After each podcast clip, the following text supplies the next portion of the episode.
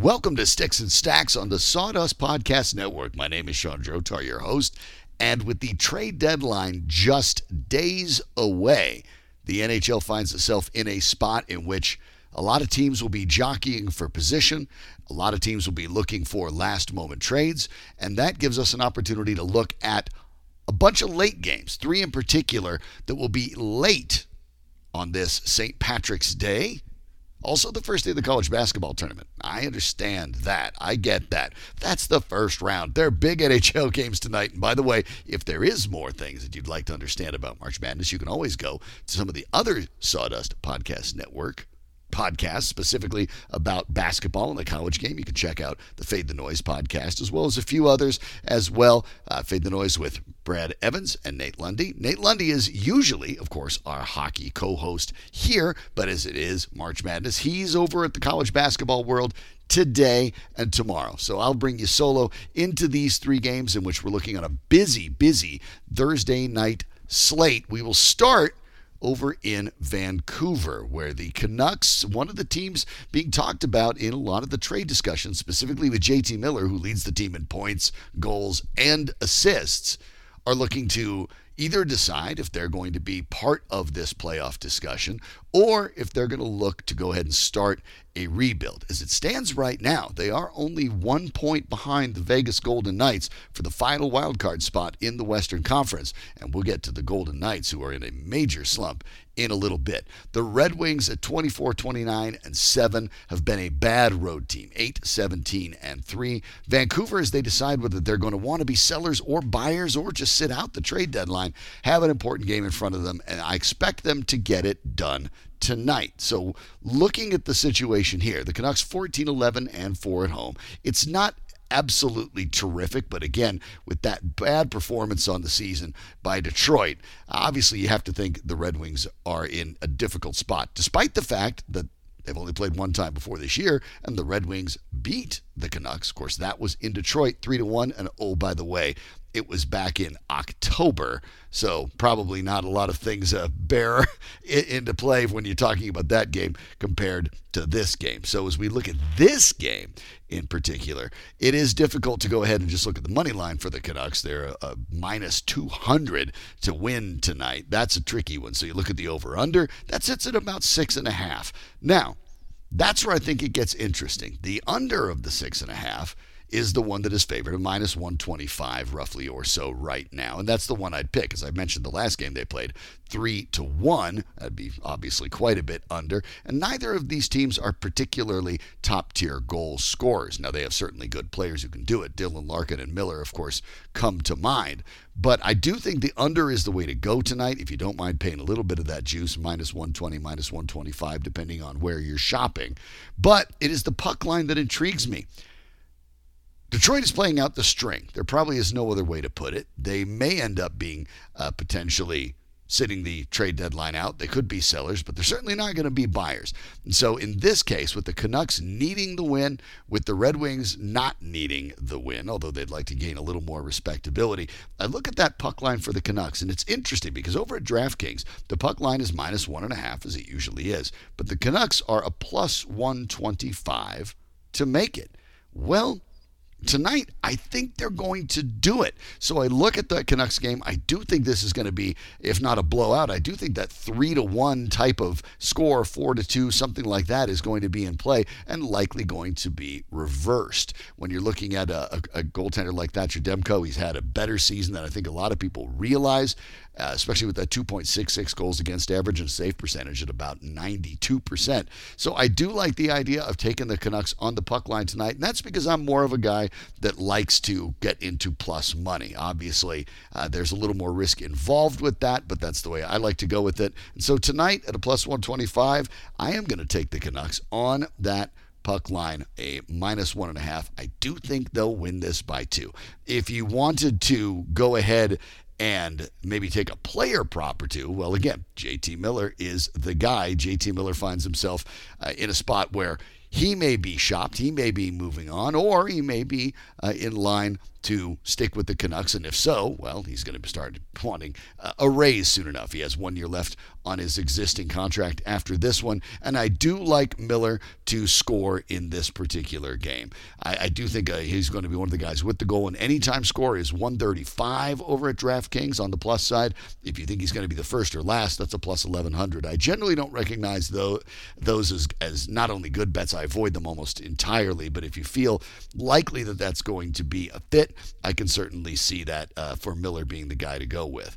The idea of Miller getting at least just one point, assist or otherwise, though, gets to a minus 135. Not particularly a good fit there. The, the one that is interesting for a point, actually, you go to Detroit. And that would be Moritz Seider, their talented defenseman who leads the team, by the way, with 37 assists. If you go and look for just a point for Seider, you can go over a half point. So any assist gets it done, or a goal, of course. And that's a minus 110. A little bit of juice going back to the house on that, but I can live with that. So I do like Miller to score as an anytime scorer. I like Seider as a point getter for the night, and I do like Vancouver on the puck line. I think they're going to find a way to get it done. Let's move over out west into California, where again we have a couple teams that have some very, very interesting uh, situations in front of them the Sharks and the Kings. Now, over in that playoff chase in the West. It is not terribly competitive near the top. The Avalanche have a 10 point lead over the Flames, who have a 7 point lead over the Kings in the Pacific. So you're trying to hold on to your spot if you're the Kings, and you're trying to find a way to uh, sort of crawl in it if you're the Sharks. They have a record of 26, 25, and 8, which sounds good, but with only 60 points, they're 8 points out of that last spot.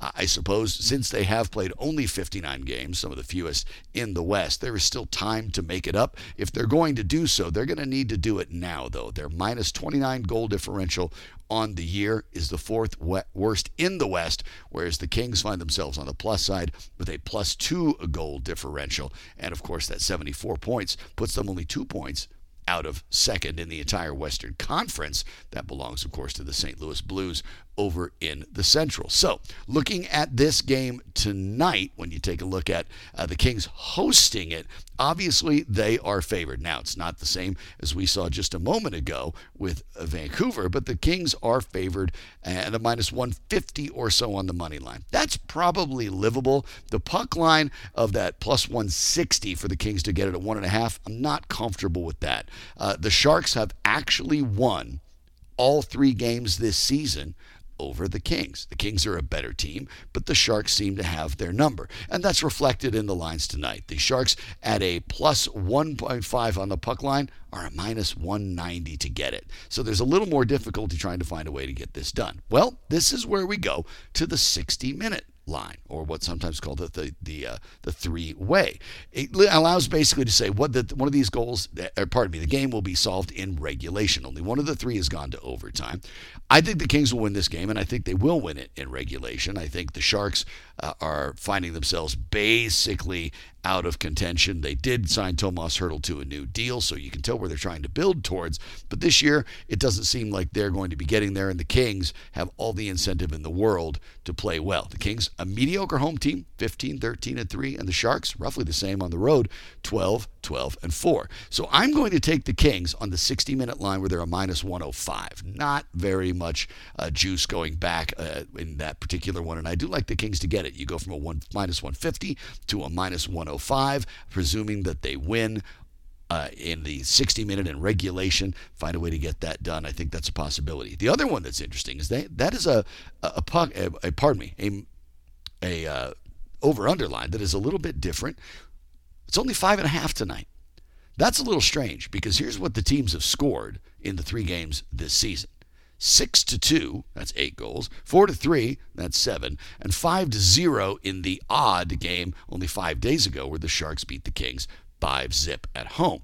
Even in that one they got to 5 and the Kings didn't score any. The Kings will be looking for revenge. They'll be at home. I think that's an easy one to hit the over. That's a minus 110 there. So if you don't really feel comfortable with the Kings, perhaps the over will make sense to you in that particular situation. And it, it does to me, too. I think either one of them is perfectly acceptable. A Hertl, by the way, is a plus 190 as an anytime score for the Sharks, uh, who have averaged, I mean, let's face it, five goals a game in this series this season. Uh, obviously, he's going to be the guy to look for. And when you look at the anytime score, he is a plus 190 on the night.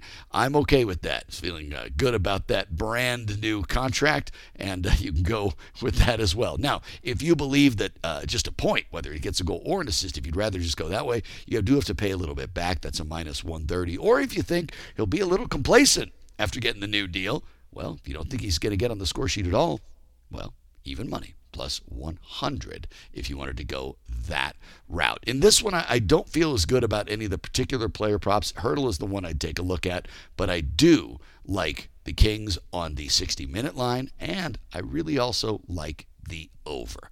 Going to our last one, it is an interesting matchup because a year ago, you would have called this one of the more intriguing ones of the night. Tonight, a little bit different.